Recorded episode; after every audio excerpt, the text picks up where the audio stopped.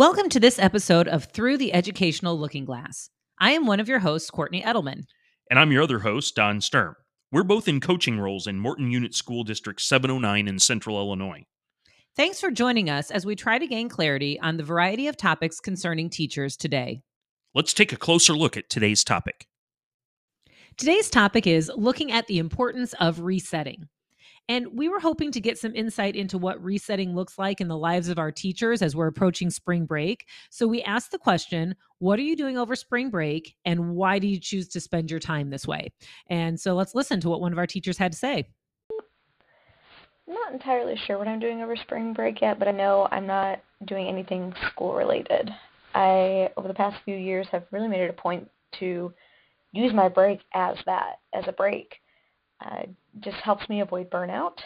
I know for for sure I'll probably need to clean out my yard, uh, maybe do some hobbying, take lots of naps, and hang out with my dogs. But nothing school related. I don't have plans to travel, and just need that time to rest and give me the energy to push through until the very end of the school year. All right, that was from Lindsay Pierce. She is a fourth grade teacher at Jefferson Elementary, and so we appreciate her being willing to use that uh, that clip. And you know, as we were putting this episode together and really thinking about like what does it mean to reset, I know Courtney, you did like a Google search on resetting. Yep. And it came up with things like resetting your Apple ID and your Apple Watch and your iPhone. Um, and it, I find that interesting because in my role in the tech department, we're all the time telling students to reset some kind of settings in the iPad, clear the cache. Um, and I really look at that as that device is not functioning properly. It's all cluttered. It's just got, as I tell the students, it just has junk in it that we need to clear out. And then that iPad most of the time starts working fine. So it's like that concept of resetting is important not only for human beings, but for devices as well. And when we're thinking about it with regards to human beings, um, pretty ingrained in Brene Brown's Atlas of the Heart right now due to the book study that we're doing.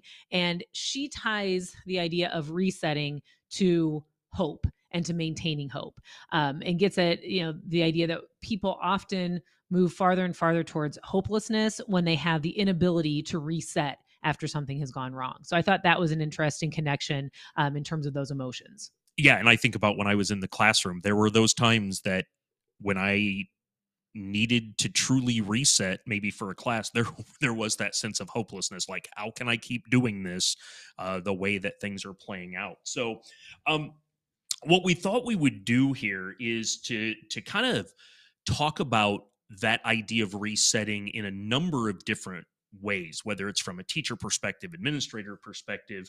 Um, the one is that personal reset. And that's why we asked the question and what Lindsay said, you know, that idea of um, eh, I'm not going to do any work over spring break. I want to have new experiences with my family, traveling different places. And those are ones that I mean, we could spend time talking about it, but really, we're going to focus more on the classroom and or building um, level types of things, and uh, those resets that we want to do with our students, or that if you're a principal, that we want to do with our staff. Um, that's kind of the direction that we're going to spend most of the time on.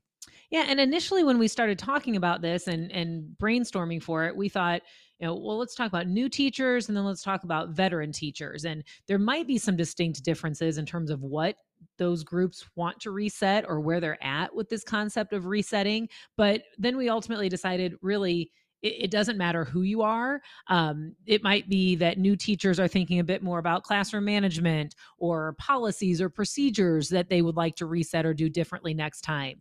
Um, for veteran teachers, it might be things that you've always done and they've worked at some level, but you're kind of stuck in a rut yeah. with what you've been doing in your classroom. And that might be an opportunity for reset. Well, and I think a couple of other things come up and it, it just, we hadn't talked about this, but that idea of, these are things that I've done, maybe as a veteran teacher, they're not working the way they were mm, before. Mm, and there's a lot of discussion about that, like kids these days, and why isn't this working the way that it did before? But then we also had a conversation about the difference between junior high and high school and elementary Yep. because some of the things, and I, I like how you said, Courtney, that like with high school teachers, they get a reset every core. I'm sorry, every uh, semester. Most of the time, yeah. Yeah. And so it might be if you're talking about rules or procedures, an elementary teacher might say, well, holy smokes, I there's I had to reset that a long time ago. I can't go a whole year with not resetting a rule. But at the high school, um, junior high, I think to some degree, there's still that semester, but it's the same kids that Right. are in the class. So it, it is, I think this is a complex. On one hand, it's very easy. It's how do we do things different? But then on the other hand, it's there's this complexity um, involved with it. So And I know one thing that that came up in our conversation was the PD that we offered last year, ending the year well. And last year gave us the opportunity at the high school, at least, um, to re envision what the end of the school year looked like because we didn't give semester exams.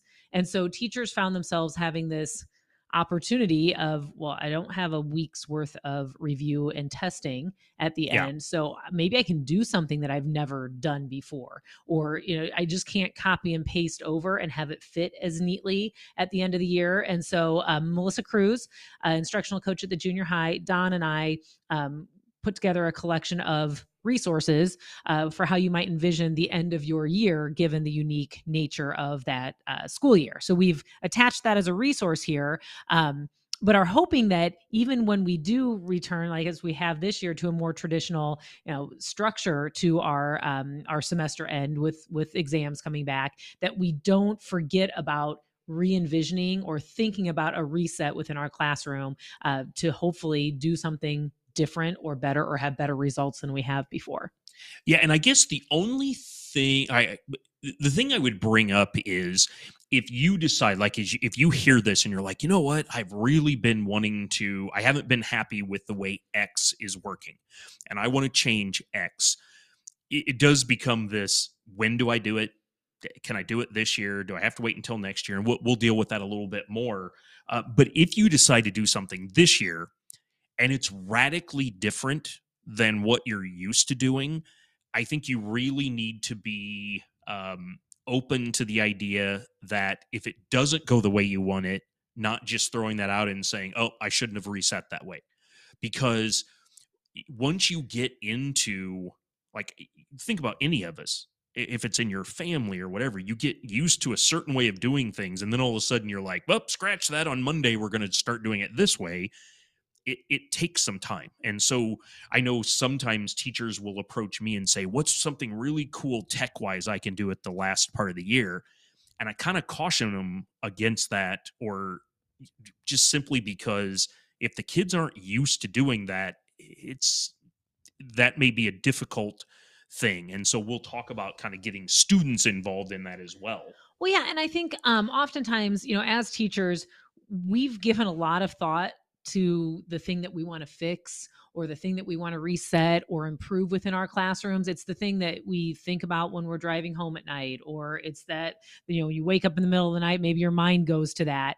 Um, students maybe haven't given it that same Yeah. level of thought. And so if you're thinking about changing something, whether it's you know coming back from spring break seems like a good reset point for you or later on um, eh, how do you bring the students into that and in my mind i think it goes back to our topic from our last podcast and allowing ourselves to be a bit vulnerable Yeah. And it, one thing that came up when you said that on our drive home, Yeah. and I know you drive about 35 minutes each Mhm. way.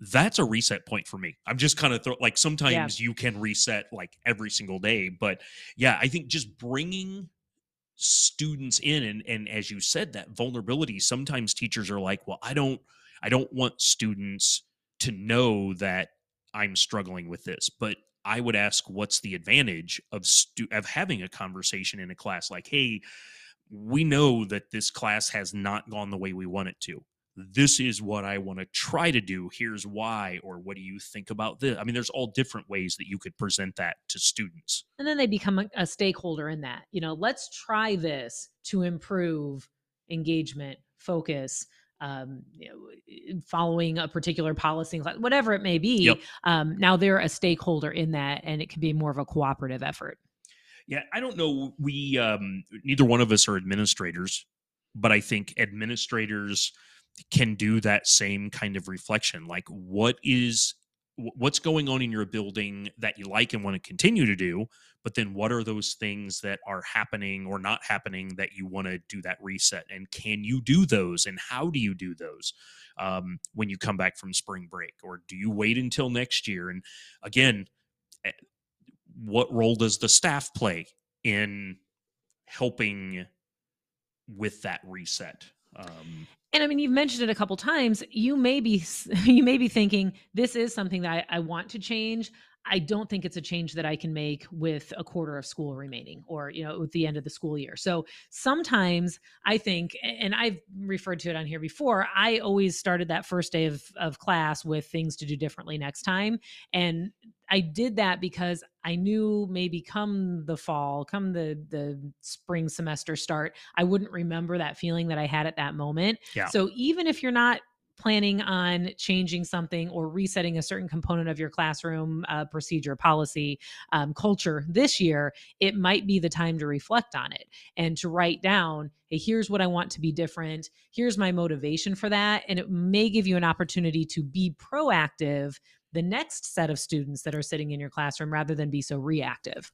Yeah. And then to figure out also, why did I want to reset that and making sure that then if you start next year, like what do I need to do yep. to make sure that it doesn't go the way that it did the year before? Um, and you know, I think before we get to the um, reflection questions, that idea of student resets. I mean, we focus now on teachers, predominantly administrators, but like that idea of students and their ability to be able to reset. It's harder for a student to reset. It's just the nature of school is students many times have things done to them. Yeah. And so you came across that cult of pedagogy, that antiseptic bounce article, which I had never heard made sense. I had never heard that term before. No, and I think if people read it, and we also have that in, in our resources, um, you may understand the concept, but just not by that name. But I, I love the name of it. Yeah. Um, and allowing a student throughout the course of the day, when you see, okay, this kid is at, at a point where he or she really needs to reset and they need a break away from my class, um, you have a, an on hand method to go to. So you give them their bounce out of class that kind of clears out what was going on. And hopefully they come back uh, in a position to now re enter the class, engage in what's going on, um, and it really have had that however long 30 second two minute reset that then makes a big difference in how they're able to um, to participate in the rest of the day. Yeah, and it I got to kick out of the the two teachers that they basically have a set of books that just transfer from one classroom to the next. So when you see a student that's starting to get dysregulated, hey, can you take these three books down to Mrs.